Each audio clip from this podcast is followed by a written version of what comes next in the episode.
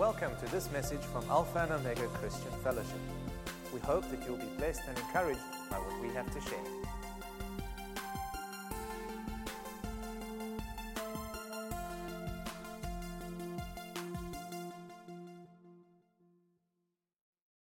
Once again, good morning to those who I didn't greet earlier on. To the new faces, welcome. We hope you made to feel at home.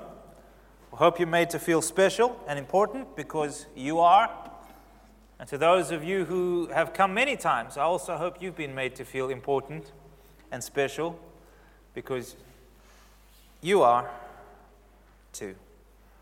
And so this morning, I want to thank you for this privilege that I have to share with you some things that have been rolling around in my heart for at least a couple of weeks now. I know that I gave up the jig well before we started worship this morning, so many of you already know the end from the beginning. For those of you who arrived late, you're in for a surprise. So that's great. I'm sure you'll agree with me that we live in an information age. So much is out there today about the power of information. Information is power. Um, everyone's trying to get hold of your information. Everyone wants to see how you, where you go and how you get there, where you surf on the web and how you interact with other people. Constantly, there's gathering of information because the, this, the, the assimilation of that gives us all kinds of statistics, gives us greater understanding. But we also live in the age, when I say the age of information, it's not just that people are trying to get information, it's that people are trying to give information. The internet has exploded our ability to access information. I remember a little while ago when I was in the United States, I went for a walk one day and they had just delivered the phone books. And you'll be glad to know that they deliver phone books in the United States the same way they deliver them here in South Africa. They throw them on your driveway and you pick them up and you take them inside. And as I was walking along, there was this mom that had just come home with her kid. They opened the doors and the kids got out, and the boy found this, this book, this big fat book lying in his driveway, wrapped in plastic. And he picked it up and says, Mom, what's this? And she says, It's a telephone book. And he says, What's a telephone book? This kid was about 11 years old, 12 years old, somewhere around there, okay? We're not talking about a child, we're talking about, you know, preteen. And his mom said, You don't know what a telephone book is? And she looked at me walking by and she says, She doesn't know what a telephone book is.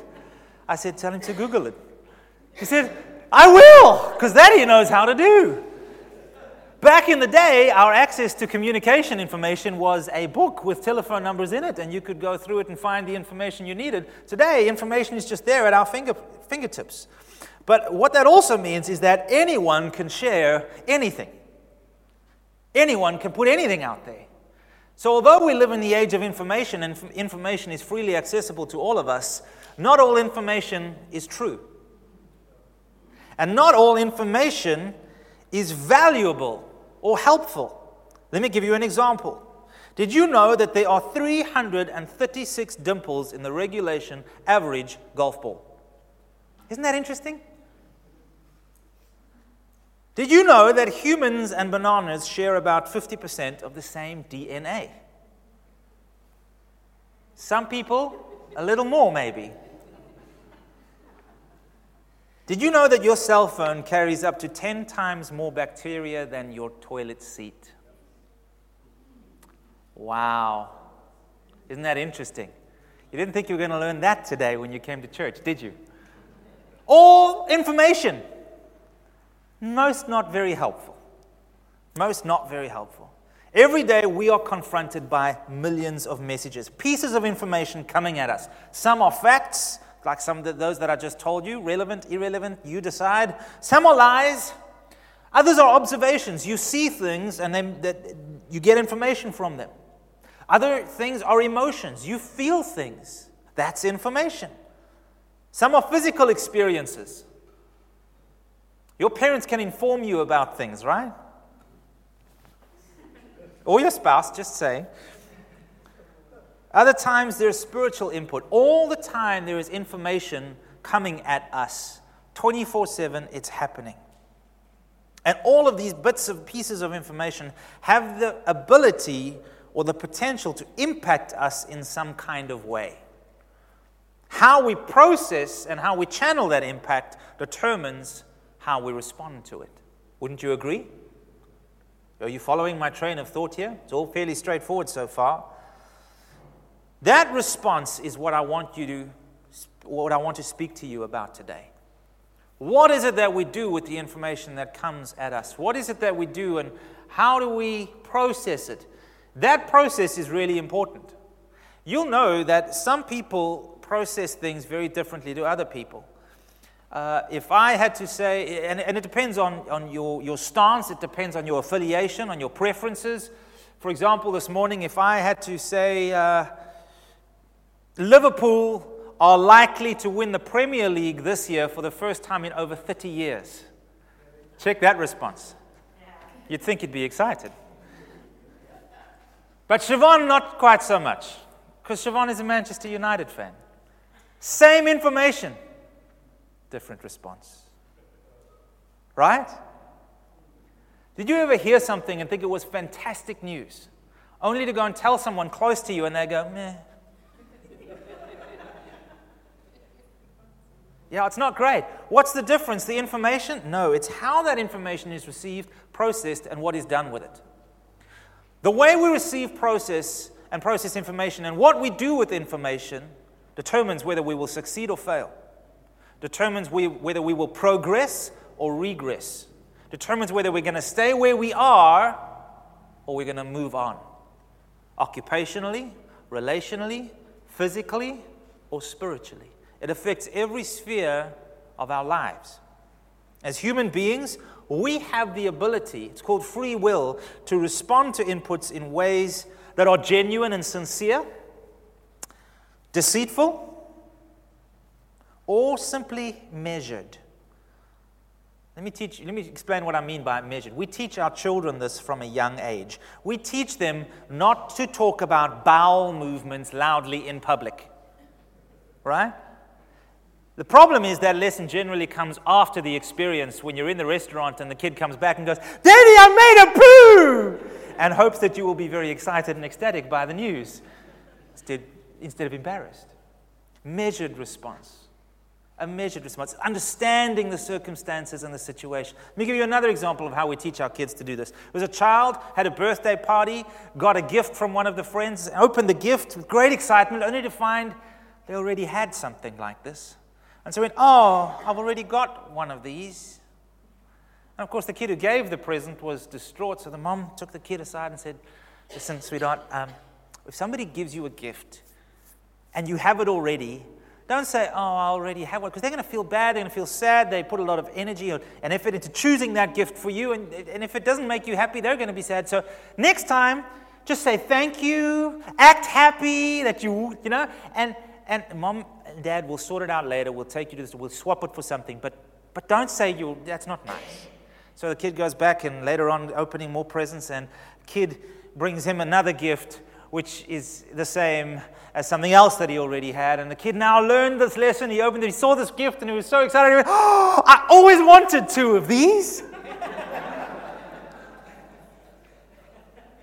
Measured responses. You see, not everything we do and say is sincere. It may be well intended, but it's not always sincere. And I want to say, church, as believers, as children of God, we are probably more guilty of this than anyone. Ouch. How are you doing? How do you respond to that? Fine, I'm well. Praise God. Hallelujah. Too blessed to be stressed. Measured response, planned response. I don't want anybody to know. I don't really want to, to do this. We pretend everything is fine. We pretend we're on the up and up. How's your relationship with God? No, good, good. I, I pray every single day. Meanwhile, the prayer is, God, please help me not to kill them. We put on a good front. We put out information that's not always entirely sincere. And in the area of our faith is where this becomes most important. Eugene Peterson, in his translation of the message, uh, part of James chapter, I think it's two or three, we're going to read it just now. James chapter 2, he says, Does merely talking about faith indicate that a person really has it? Let me rephrase that question. Just because I possess information about God or about spirituality or about church, does it mean that it is providing any kind of real me- response in my life? Is there any, just because I know about it, does it mean that I'm engaging with it? Does it mean that it's impacting my life, that it's actually changing things? I've come to learn that through making many foolish assumptions over the years, that that is not true. Just because somebody says they're a Christian, just because someone says they've been going to church for many, many years, just because somebody says that they understand a scripture or they can even quote scripture, does not mean that that scripture is alive and working within their heart. You know that to be true for two reasons. Number one, because you've dealt with people like that. They said they were a Christian, and you, you placed certain expectations on them based on their confession, only to be disappointed later, to be let down because what you expected a Christian to do, or what you expected as a certain level of maturity that they spiritually that they portrayed, you expected things from them, and you were let down, you were disappointed. And the other place that you know that what I'm saying is true is in your own life, where you know what the Word of God says, but you know you haven't entered into it yet. You understand certain principles intellectually, but experientially in your life, you haven't arrived there yet. You're not, it's not a part of you. You're not walking in the fullness of that yet. You're not practicing it, and you're not eating the fruit of it. I want you to remember something. It is easy to talk but talk is cheap. It's easy to put out information. That does not mean that information is really, truly at work within your heart. This morning, I want you to consider your faith. What does consider mean? Think about what I'm sharing with you. Think about where you are at in what you believe who, about God, about who God is, about where you are in your journey with God. How does what you know about God or what you say you know about God impact your life? How does your relationship with God work itself out? In the way that you deal with your spouse. Are you gentle? Are you kind? Are you loving? Are you quick to apologize? Or are you hard headed and stubborn and want your own way? We all struggle with that mixture, right? We all, it's not just me. How much has Christ taken root in your heart concerning that? What about how does, how does your relationship with God work itself out in your finances and how you steward that which God has entrusted you with? How does your relationship with God work itself out in your employment situation? Perhaps where you're treated unfairly, or you're not remunerated as you feel you should be, or you have to deal with difficult or unreasonable people. How does your faith change or determine or guide the way you react or respond or behave in any given situation? Most of us sitting here today would say, We believe in the power of God. We believe God is awesome. He is powerful. He is loving. He is kind. Jesus has touched our lives. We know that we are saved. We believe that the Bible is true. We believe that the Holy Spirit is with us. He abides within us. However, there is a big difference between acknowledging facts that we say we know and identifying the potential and releasing the power of that potential within us and in our lives. The potential of the Word of God, the potential of the Holy Spirit here with me. Oh, I know He's here. I know Jesus is here. I kind of have an idea of that. But how does that, there's a big difference between knowing that and flowing with that. Allowing that to impact, change, and work not only in my life, but through my life. Think of a car. Now, as I was thinking about this, I was thinking about our, our fellowship and who has the nicest car in our fellowship. Now, obviously, this is up for debate. In my opinion, right now at this present stage, unfortunately, he's not here this morning. He drives a Golf R. Mark. Yeah, I've got a few heads nodding. nodding. Yeah, that, that is a car worth referencing. Let me give you some facts about that car. It's fitted with a 2 liter turbo engine. Uh, most of them have quattro drive, in other words, power goes to all four wheels. Capable of doing 0 to 100 in about 4.6 seconds. Depending on the model, it may be as slow as five seconds. Top speed capped 250 kilometers per hour.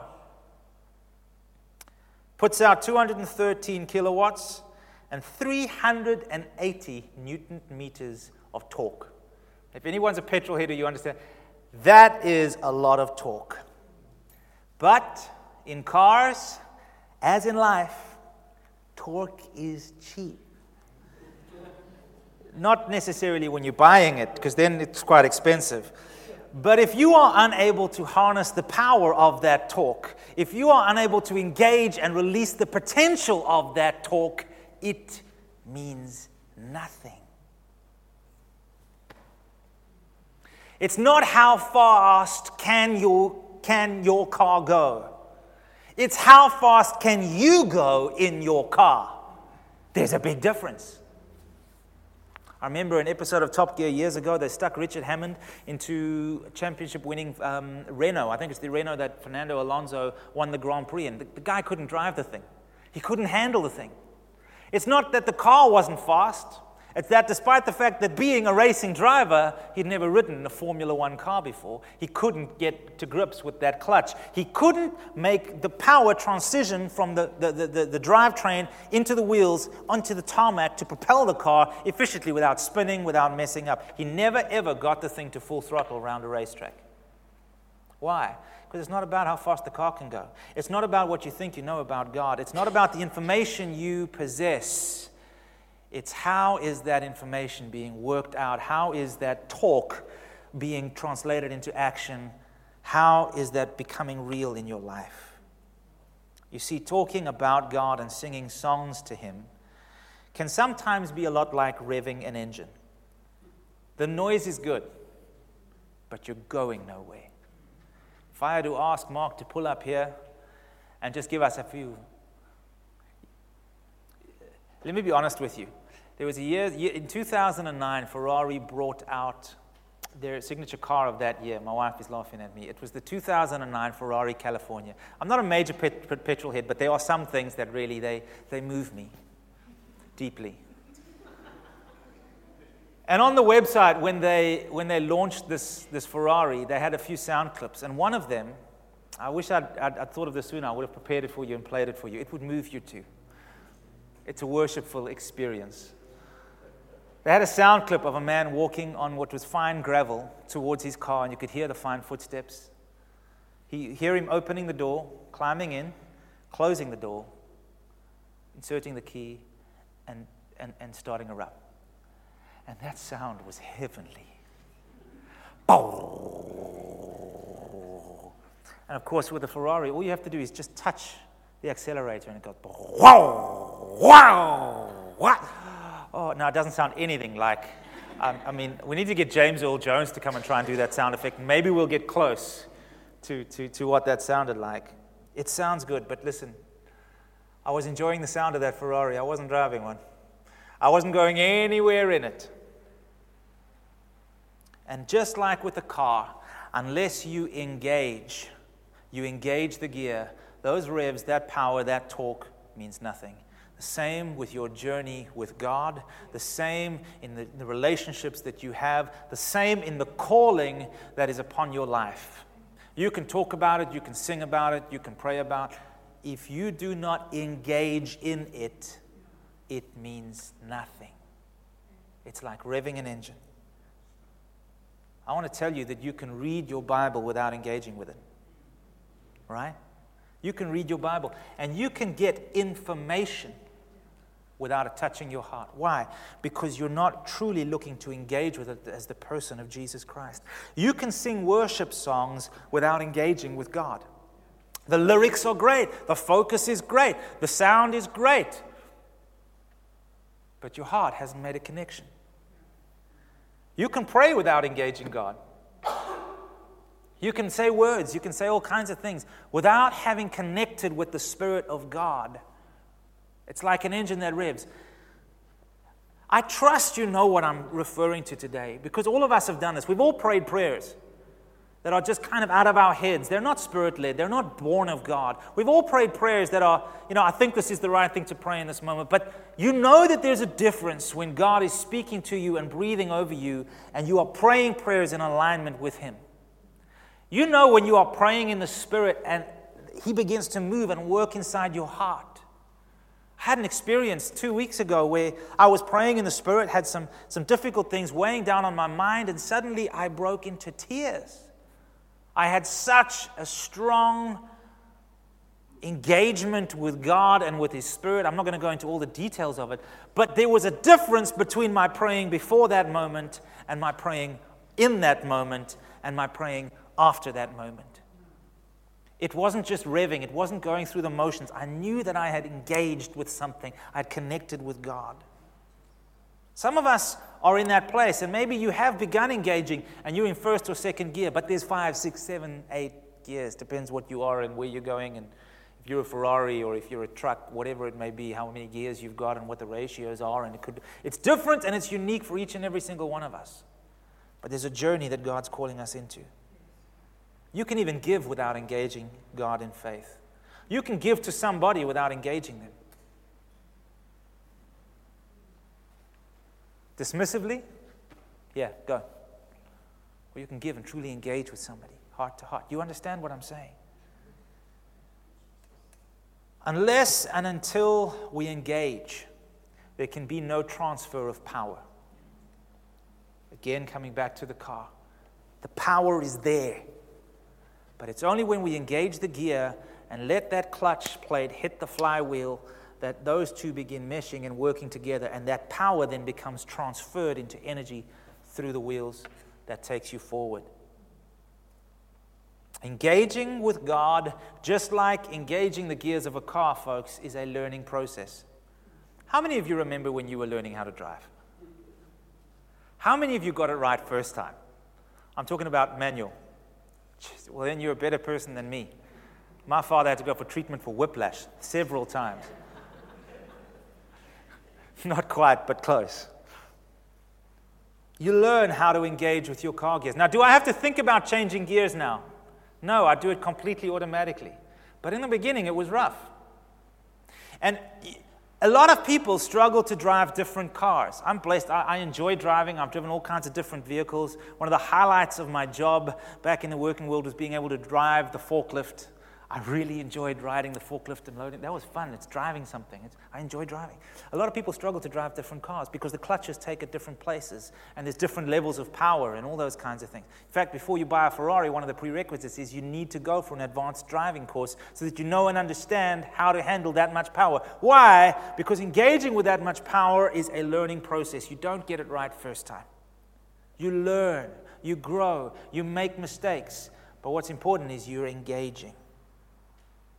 Different vehicles engage differently, and life, likewise, different relationships, different situations require different engagements. What do I mean by engaging? We understand the clutch analogy, but let me talk to you a little bit about what I mean.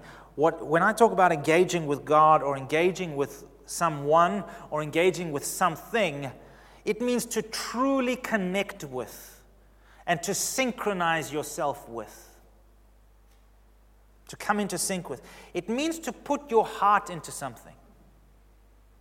You're not just doing it, you're not just going through the motions, but you're really engaging with it. It means you are invested in it. It means to enter into. So there's guys who go and they engage in war. Before my wife married me, we got engaged in a serious relationship. When I joined the church, I engaged in the service of this house, as did you when you joined your company. It is an investment. It is putting yourself in it. It is not being separated from it or aloof to it or untouched or affected by it. When you are engaged with something or someone, it moves you. You are deeply invested in that thing and therefore it requires corresponding action. There is a transference of influence, there's a transference of power. You cannot be engaged with something without corresponding actions. Let me give you three steps to engaging. Do you want to know how to engage? With God, with your relationships, with your calling, here are the three steps. Number one, write this down action. Action. The second step, number two, action. Yes, that's right. Number three, action. Action. You cannot engage with someone or something and be apathetic. You cannot engage with God in a meaningful way without action, without doing something. That's in the essence of being engaged. You've got to do something, put what you know to work, produce something, go after it. It requires an, a behavior, it requires a response.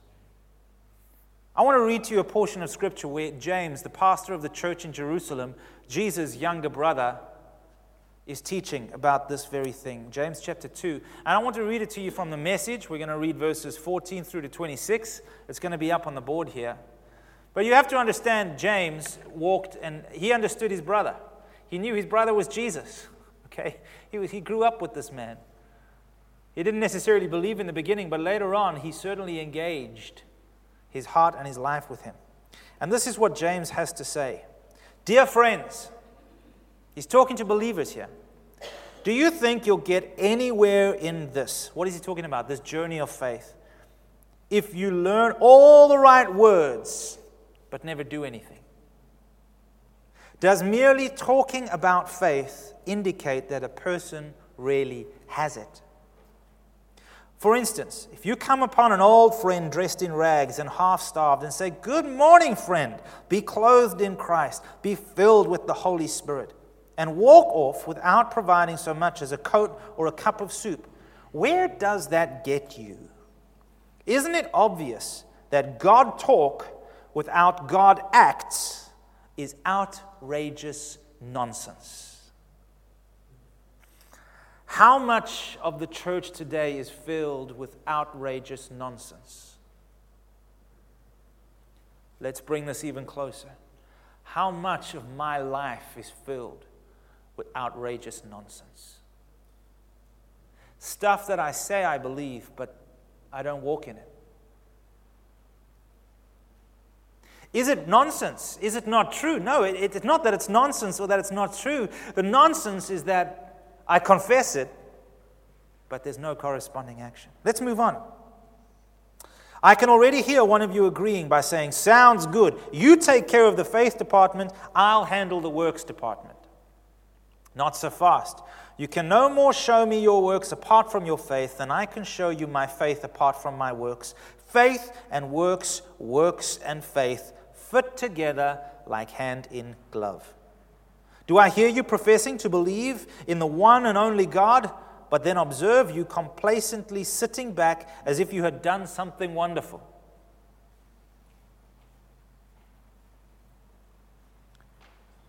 That's just great. Demons do that. But what does it, good does it do to them? Use your heads, folks. Do not suppose for a minute that you can cut faith and works in two and not end up with a dead corpse on your hand. King James says it this way faith without works is dead. Doesn't matter what I say, doesn't matter what I confess to believe, it doesn't matter what, how well I sing. If there is not corresponding action backing up what I say and what I believe I think I know, what does that say about my faith? It says I'm filled with information but have zero revelation.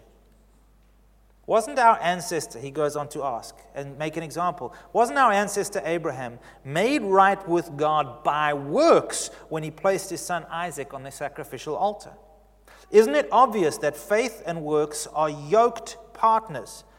That faith expresses itself in works, action. That the works are works of faith, the full meaning of believe in the scripture in the scripture sense, Abraham believed God and was set right with God includes his action. It's, a, it's that mesh of believing and acting that got Abraham named God's friend. Is it not evident, he asks, that a person is made right with God not by a barren faith, but by faith fruitful in works, in action? The same with Rahab, the Jericho harlot. Wasn't her action in hiding God's spies and helping them escape that seamless unity of believing and doing that counted with God? The very moment you separate body and spirit, you end up with a corpse. Likewise, separate faith and works, you get the same thing a corpse. Dead faith produces nothing. It means that our churches are filled with people who profess Jesus, who say good things, but they're living in depression. They're living defeated lives. They're not coming anywhere close to life that resembles the fruit of the Spirit, the love of God, the grace of Jesus Christ. They're not experiencing the power of God in their situation. And we call it Christianity. We call it Christ likeness. We've got it wrong somewhere along the way. Action is what takes knowledge to experience and potential to power. Let me say that again. It's not what I know about the God, Word of God, it's what I do with the Word of God. It's not how fast my car can drive, it's how fast I can drive my car. Action is what takes knowledge of God and His Word to experience, and what takes the potential of this Word into power. You see, acting on, what, on God's Word is what makes faith come alive. You want living faith? You want to know what it's like to walk the walk of faith and see God come through for you?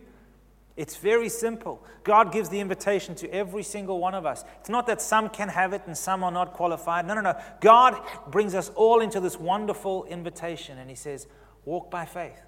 The just shall walk by faith. They will believe my word, and they will believe it to the degree that it actually changes them and they act upon it. Action and faith are both necessary, they go together, and we need to engage in the development of both. We need to engage in the development of what we know about God's Word. And as we do that, we need to engage with the development of our level of obedience towards God's Word. There's a whole list of things, believer, I'm sure you'll agree with me, that you think you know, but in truth, you haven't got an experiential clue about. Would you agree? That may sound very arrogant of me. How, how, do you, how do you say something like that? Where do you come up with that? Well, if you really understood certain aspects of God's word, then surely something would be different in your life. If there's any area of your life that is not matching up or aligning with God's plans or promises or what He writes in His Word about you, you may know what you like about it. You may think you know whatever you, all about it, but there's something missing. You haven't really engaged with it yet. James gives us some more insight. James chapter 1, verse 22 to 25. I'll read it from the New King James. James says, Don't just listen to God's word. In other words, don't just get information. You must do what it says. Action. Otherwise, you are only fooling yourselves. It's deception. Deception. You know what the deception is? It's when you think something is true and you believe it with your whole heart and you live accordingly, only to find out it's not true, it's a lie. That is deception. And here is the deception that James is talking about. It's the thought that because I think I know something or I know about something, that that thing I think I know about is actually working itself out in my life. Yeah, I know that. I know that. I know that about God. I, I, I know that. And we deceive ourselves into thinking that that is now somehow a part of us and we're walking in that. Where the truth is, it's not at work if it's not being applied, if there's no fruit. James goes on to say, For if you listen to the word and don't obey, it's like taking a glance, it's like glancing at your face in a mirror. You see yourself, walk away, and forget what you look like.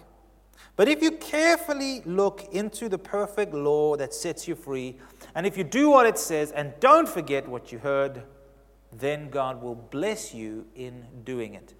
Forgive me, that is not New King James. Not sure what that is. But it's the Bible. It's true. It's real. It's good. Probably New Living Translation or the message, but it's not New King James. What does it mean that God will bless you in doing it? The word bless is loaded. I'm not going to spend a lot of time talking about this this morning because I'm, I'm, I'm going to start wrapping up soon. The word blessed means empowered to prosper. It is something that comes externally upon one that enables one in a given situation to prosper in that which that you're setting yourself up to. And so, what the scripture, James, is really saying is it's not just about hearing or thinking you know God's word, it's about applying it. But as you apply it, God will bless you. In other words, His presence and His grace comes upon you and enables you to prosper in that thing. Because how many of you know living up to God's standard of His word 24 7, how easy is that? You know, if it's just me and Jesus, it's not all that hard. It's you lot. I'm just kidding. I'm just kidding. Just me and Jesus is easy, but we live in a world that is fallen, that is broken, difficult people, people that really challenge us, situations. I want to say this to you, and I want to challenge you with this, folks. When you make a decision to engage with God primarily, but engage with God, engage with His Word, engage in worship, engage with the calling that God has placed on your life, you will never be disappointed. Never. God will never let you down. Some people engage with God on a superficial level for very basic things. God, please guide me in this decision, or uh, help me, God, I'm, I'm in trouble, or God, please provide for me, or God, please heal this situation. Seeking God for things like this is good because it leads to gratitude and it leads to personal advancement in wherever it is that you feel you want to go in your life. But it's actually a very rudimentary level. Others engage with God on a deeper level and in so doing gain access to the true riches, to the real power of God. They seek God not just for what He can do for them, but for who He is. Their heart's desire is to experientially know Him, not just know about Him. They press in and worship with his, their whole heart. What do I mean by worship? They present their hearts and lives to God as a sacrifice that He may lead and guide. They praise Him.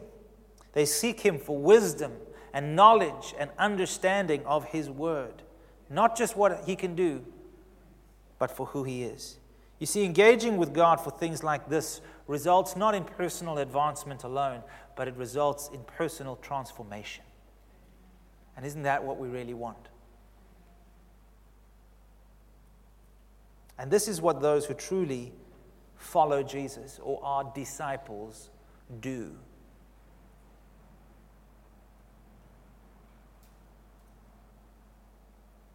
As we venture into 2020, folks, God's desire for you is clear. He wants you to experience Him in powerful ways that you have never imagined before.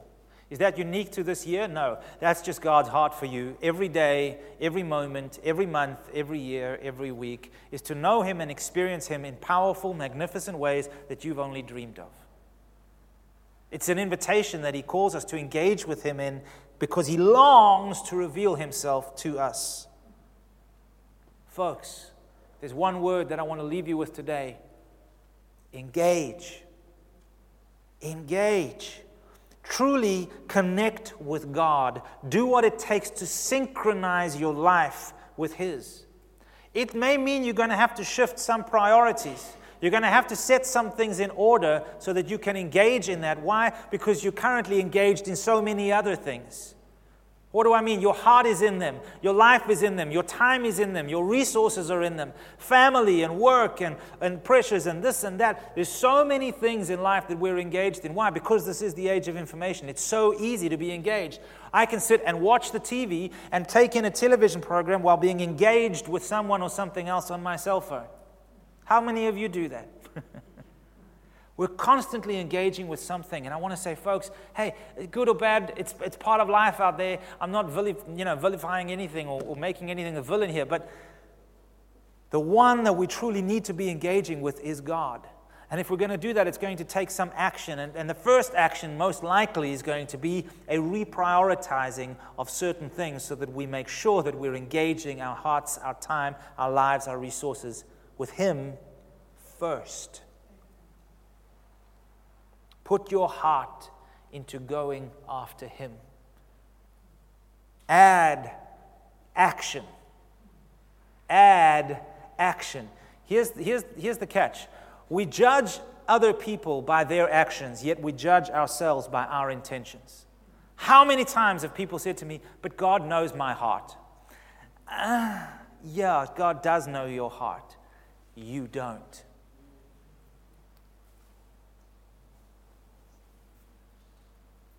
You believe that because you're well intended that that's enough. It's not. Good intention never won anything.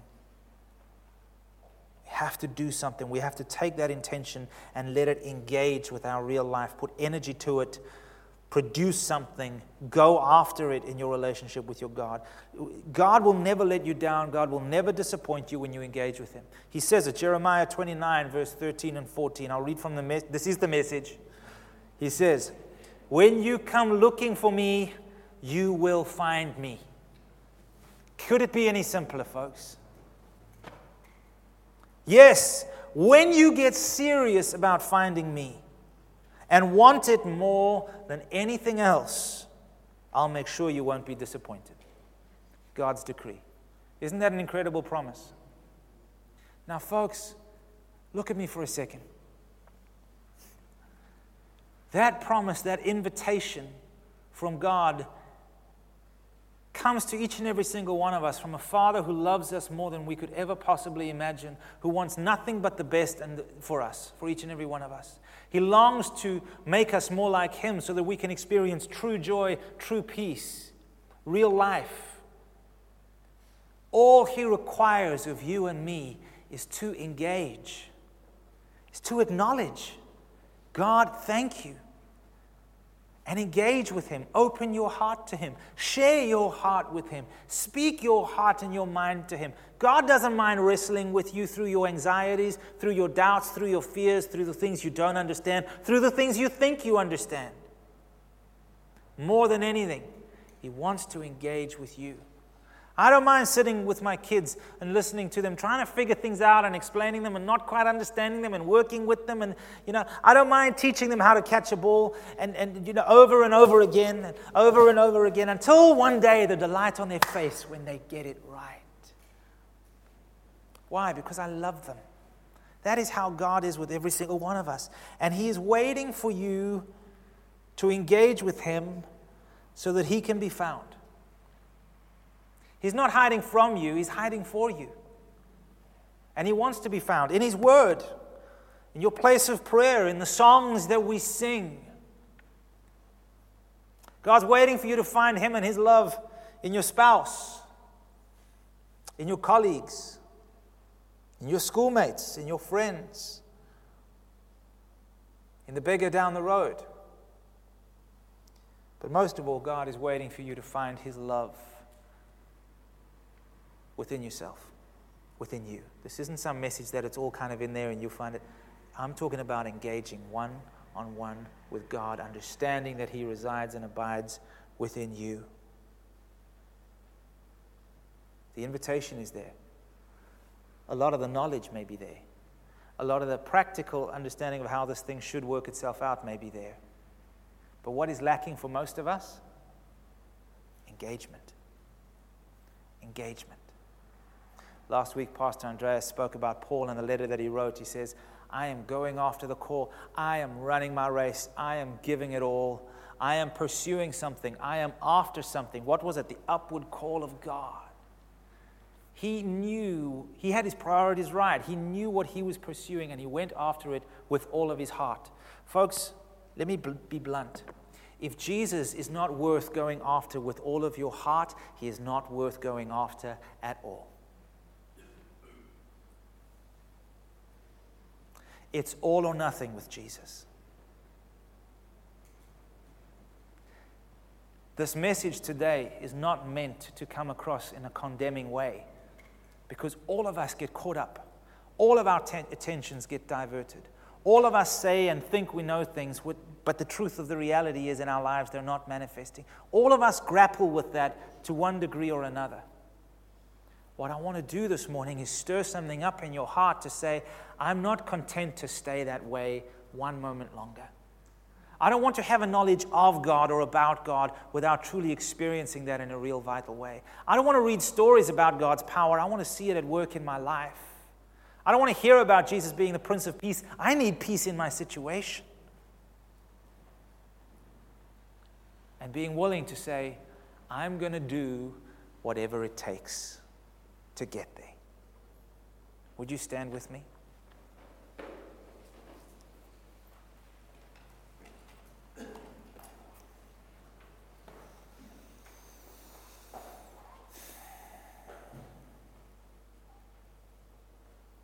Father God, I want to thank you, Lord, for this moment.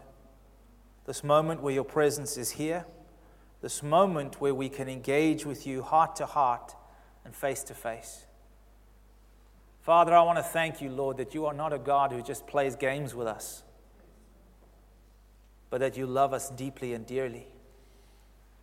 You loved us to the point where you took action and you sent your son, Jesus. And Jesus, you loved us to the point where you laid down your own life and took our sin upon yourself that we may receive life, your life, and your forgiveness. Holy Spirit, you loved us so much that you came and made our very hearts your abode. We cannot question, Lord God, the degrees that you have gone to to engage with each and every single one of us. For your love and your life reaches out to each one of us every single day. Father, my prayer this morning is that you would forgive us for being so distracted by so many things, so engaged in and caught up with so many things that are not you. They are not of you and they are not from you and they bring no glory to you. That, Lord, we are so content to go about our lives ignoring your plea and sort of acknowledging you in a vague sort of way without engaging with you, without seeking your heart and your counsel without taking delight in your presence. Father, forgive us. Forgive us where we've gotten caught up in this. And Lord, my prayer for this year as we look ahead is that this year will be a year of engagement, where we engage with you, where we become more invested in our relationship with you than ever before, where we become more invested in obeying your word, of living out and walking in the fullness of everything that we think we know of putting into practice that which you speak to us day by day through your word and by your spirit. Father, give us sensitivity to your leading, I pray. Give us the ability to hear your voice and to know what it is you're saying to us. And give us the joy of knowing that we're walking in your ways, that we are obeying you, that we are entering into and walking into the call that you have on every one of our lives. Father, we open our hearts to that today. We say, Lord, come, speak.